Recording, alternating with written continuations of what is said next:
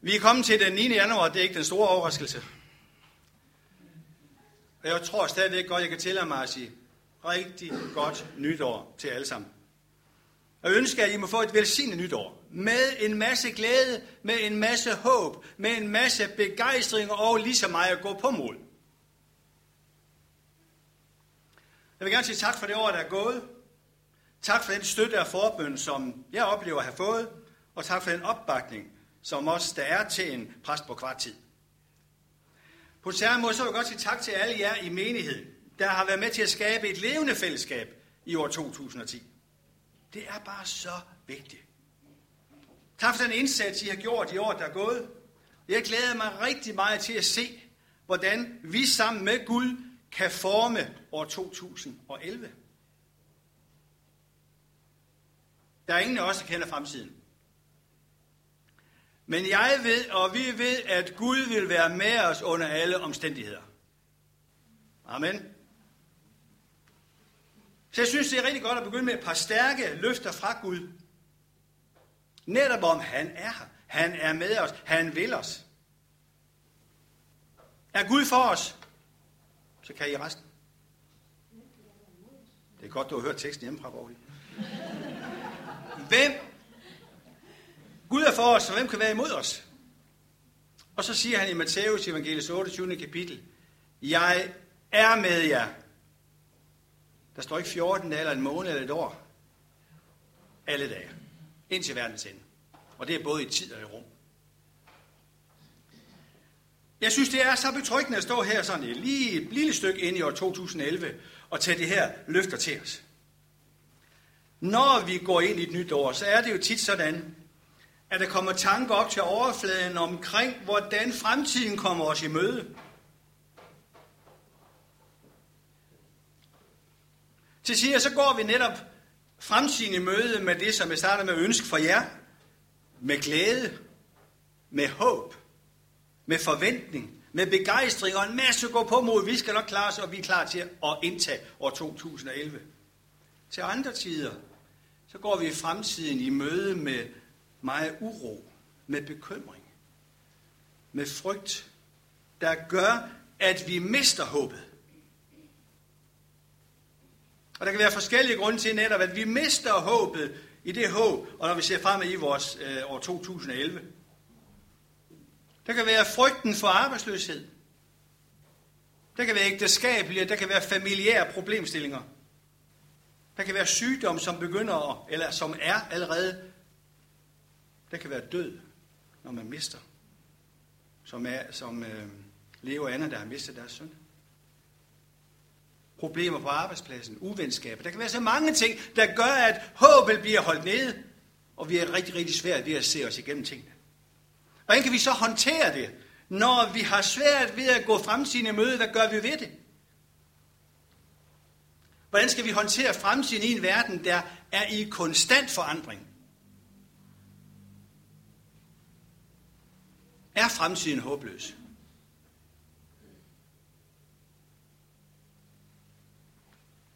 Rigtig Christian, nej. Den er ikke håbløs. For Gud, var ikke det, jeg startede med at sige, Gud er med os, hvem kan så være imod os? Og jeg er med jer alle dage ind til verdens ende. Nogle totale løfter fra Gud. Så fremtiden er ikke håbløs. Den fremtid, som kommer os i møde, er ikke håbløs, uanset hvilke omstændigheder vi kommer til at møde.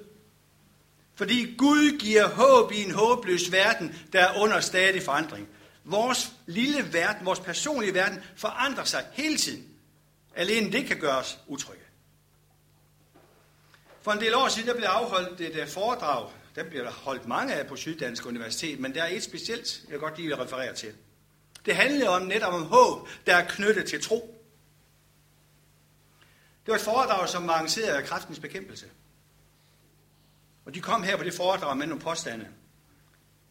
Det første det er, at troende mennesker lever længere end ikke troende.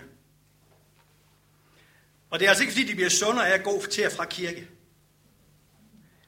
Selvom åbenlyse faktorer som mental sundhed, bedre netværk, sundere livsstil blandt de troende har stor betydning for helbredet, så kan det alene ikke klare eller forklare tendensen.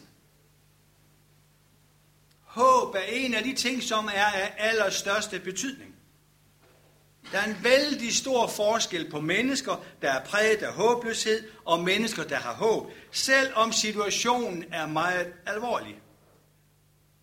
Håb er ikke kun knyttet til helbredelser.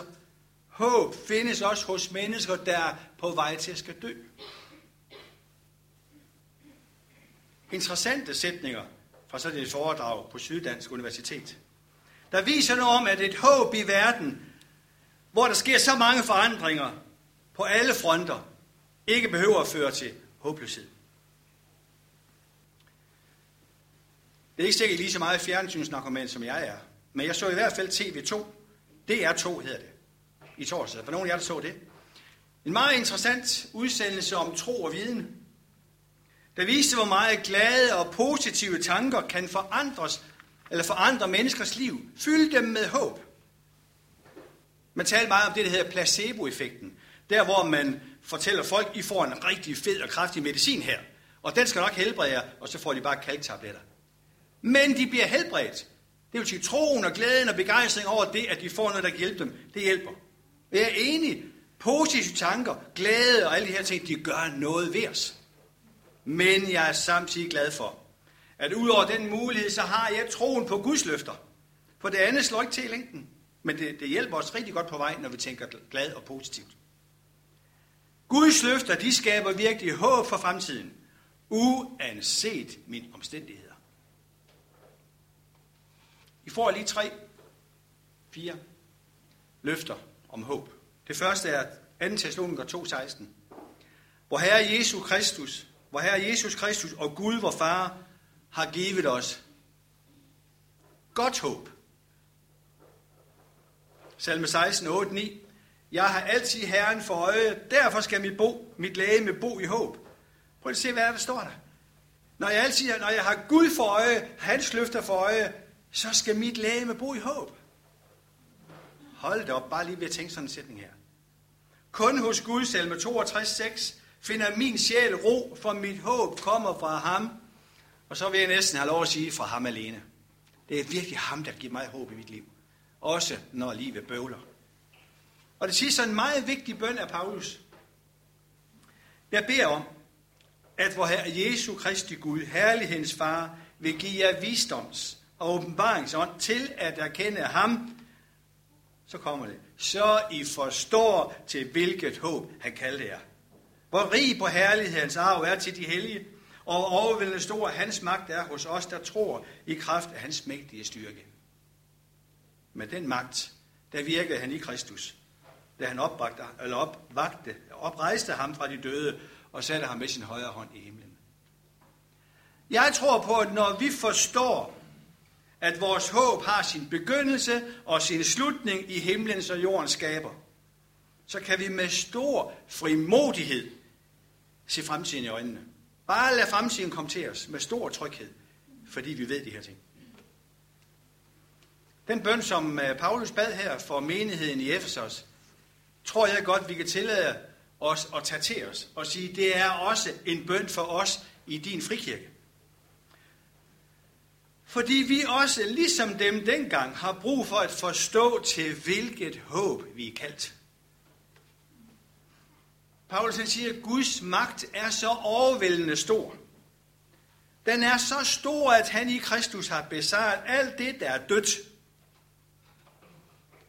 Også når håbet er dødt eller døende i vores liv.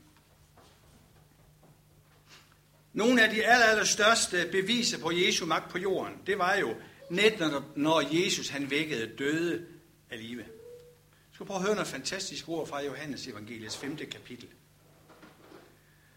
Sandelig siger jeg, den time kommer. Og så retter Jesus ind i sig selv, så siger han, ja, den er nu. Da de døde skal høre Guds røst. Og de, der hører den, hvad skal de?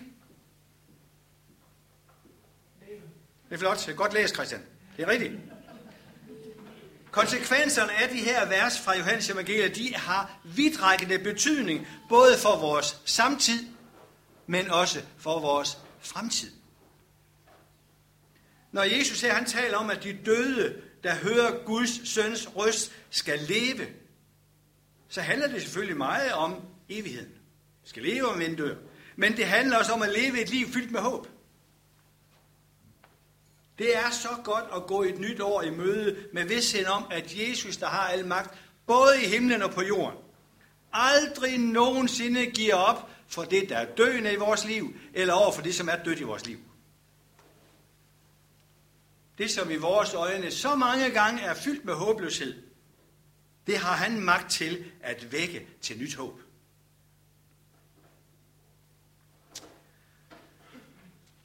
De fleste af jer kender sikkert beretningen om Jairus synagogeforstanderen. Ham, der kommer til Jesus, fordi hans datter er ved at dø. Han kommer ind til Jesus, han falder ned for ham, ned for hans fødder og siger, min datter ligger for døden, Jesus. Bare du vil komme og lægge dine hænder på hende. Så skal hun blive frelst, og så skal hun leve. Jairus, han havde enormt stor tro til Jesus. Tro er jo netop fast tillid til det, der håbes på. Overbevise om det, som vi ikke kan se.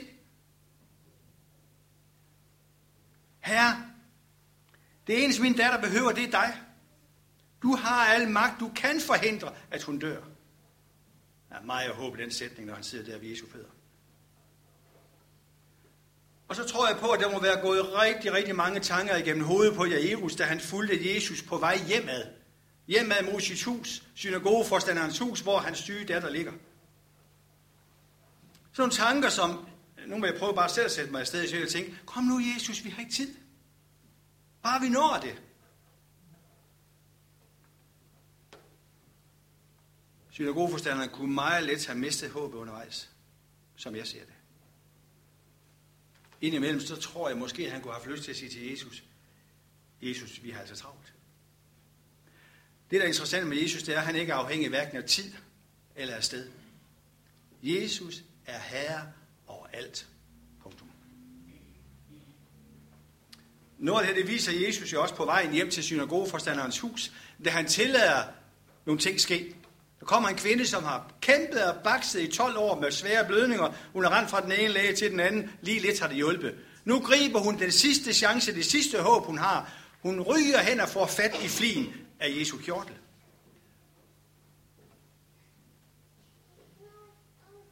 Derhjemme i synagogeforstanderens hus, der ventede en masse mennesker i spænding på, at nu bliver spændende, når Jesus kommer. De kunne ikke selv gøre noget som helst for at redde den døende piges liv. Men de havde den her fornemmelse, som vi andre også har mange gange, at så længe der er liv, så er der håb. Og Jesus han var den store læge og den store helbred. Når han kommer, så skal det nok gå i orden alt sammen. Men bare nu han lige vil skynde sig lidt, inden det går galt. Den her hele tiden, der tvist mellem, puha, det går, og det går ikke. Men øh, sådan er det at være menneske, så er det at være mig i hvert fald. Den lille pige kunne dø når som helst. Troen svandt mere og mere hjemme i Jairus' hus. Og det er vel sådan, når situationen ser håbløs ud, så er det mange gange, vi oplever, at troen begynder at dø, fordi Hebræerbrevet, som siger jo, at troen er netop det her med, at håb knytter op på det, som vi ikke ser. Folkeskaren var også med at miste håbet. Ikke mindst, da de fik at vide, at nu er den lille pige død. Så fandt de ud af, at så har vi ikke længere brug for Jesus. Hvad skal vi bruge ham til nu? Så de sender bud til, til Jesus og til øh, Jairus, at øh, nu er hun død. Alt håb var ude for de fleste. Men Jairus, og det er det, jeg synes, der er så vigtigt, han holdt fast i håbet. Han vidste, at Jesus til enhver tid kunne skabe liv af døde. Han holdt fast i håbet i en håbløs situation. Hvis vi skal overføre den lidt på vores liv, og det er jo det, der er hensigten med sådan noget, hvordan kan vi stoppe det ind på vores liv? Der er det jo også mange gange, at vi oplever situationer, som for os synes håbløse. For eksempel når krisen i ægteskabet spidser til. Når økonomien kører på lave blus, eller den går fuldstændig i stykker. Når sygdom presser sig på. når døden banker på døren. Og der er så mange situationer, hvor det gør, at vi bliver håbløse i vores liv. Og rækken er egentlig endeløs af situationer, der kan gøre, at vi kan blive håbløse. Hvis du oplever, oplever håbløshed på et eller andet område i dit liv, er det så din tanke ved det håbløsheden? Jeg kan lige så godt give op.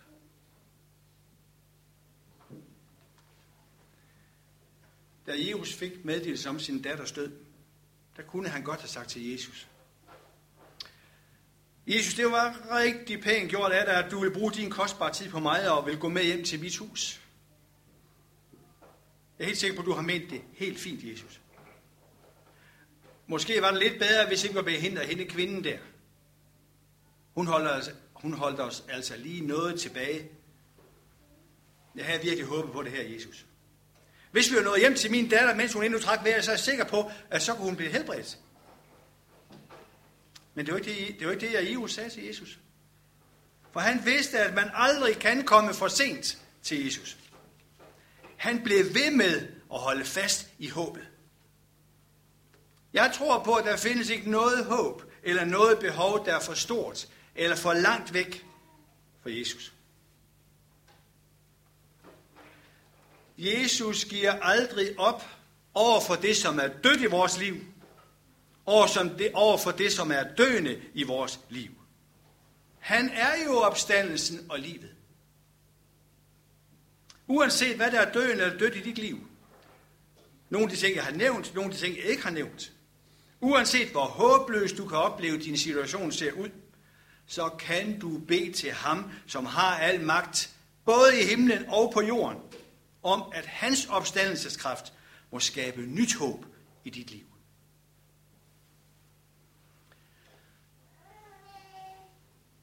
Da Jesus hørte ordene, din datter er død, der var hans eneste svar, Talita. Nej, han ikke her. Der var hans eneste svar, frygt ikke. Tro kun. Det siger han til Jairus. Og jeg tror på, at Jesus vidste nøjagtigt, hvad han gjorde. Han brugte Jairus' datters situation til at vise sin opstandelseskraft, og til at vise, at han har en overvældende magt. Han ønskede, at troen skulle strække sig langt ud over håbløsheden og skabe håb og skabe liv af døde. Fra ham lød det så senere, det som jeg lige var ved at sige før, ordene Talita kom. I samme sekund den befaling lød ned over den døde pige, der åbnede hun sine øjne, og et nyt liv begyndte. Paulus skrev et brev til menigheden i Efesos. Men jeg vil gerne have, at vi alle sammen husker på, at det brev også har adresse til os. Og det har det, fordi Jesus stadigvæk er opstandelsen og livet. Mange mennesker, tror jeg, har mistet håbet, fordi de ikke forstår, at Jesus virkelig er i stand til at opvække det, der er døende i vores liv. At opvække det, der er dødt i vores liv. De har ikke sådan ligesom tro for, at Jesus kan arbejde videre med det, som de selv har opgivet. Jesus, som er opstået, ham som er livets herre, han står foran os nu. Han ønsker at give dig håb for fremtiden. Han ønsker, at du ikke skal være frygtsom i forhold til år 2011, og hvad du end måtte møde der. Han ønsker at give nyt liv til det, der er døende hos dig. Det, der er dødt i dit liv. Det, der skaber frygt, det som gør, at håbet bliver til håbløshed. Jesus, han er opstandelsen og livet. Talita kum var de forløsende ord, der kom fra Jesus til synagogeforstanderens datter. Ord, som betyder, lille pige, jeg siger dig, rejs dig op. Jeg tror, Jesus siger de samme, ikke lille pige, rejs dig op, men de samme ord, som kan blive formet om til dig i dag. Rejs dig op. Han ønsker at give dig et nyt liv og et nyt håb for alt det, som du kæmper med i dit liv, hvis du gør det. Og når du beder opstandelsens herre, så vil han bruge sin livgivende kraft på dine døde omstændigheder. Han skaber nyt liv i dig, så at du lever og holder fast ved det håb, som han har kaldt dig til. Et håb i en verden, hvor der er alt for meget håbløshed. Et håb, som også rækker langt ind i evigheden. Det er to. Torsdag aften. Fortæl jo noget om, hvordan håb, hvordan glæde, hvordan tro på tingene kan skabe heling og helbredelse. Der sker det, at immunforsvaret bliver styrket, når man har det tankesæt. Men det er jo en gammel historie. Der er ikke noget nyt under horisonten. Paulus skulle allerede for mange år siden sige nøjagtigt de samme ting. Nu skal du høre sådan en, hvad kan man sige, en vitaminbombe, som virkelig kan sætte gang i dit immunforsvar, som virkelig kan hele dig. Filipperbrevets 4. kapitel, vers 4 til 7. Prøv at mærke efter, hvordan det går godt. Glæd dig altid i Herren. Jeg siger af dig, glæd jer. Lad jeres mildhed blive kendt af alle mennesker. Herren er nær. Så kommer de ved, vær ikke bekymret for noget. Heller ikke i år 2011. Men bring alt i alle forhold jeres ønsker frem for Gud i bøn og påkaldelse med tak. Og Guds fred, som overgår al forstand, vil bevare jeres hjerter og tanker i Kristus Jesus. Jeg mener, hvis man virkelig forholder sig det, så får vi et meget styrke immunforsvar. Så behøver man ikke gå ud på Syddansk Universitet for at få et foredrag. Det står jeg allerede her for mange år siden. Jeg tror på, at det er sandt, at når vi tænker de tanker, gudgivende tanker, så er vi med til at styrke vores krop, vores sjæl og vores ånd.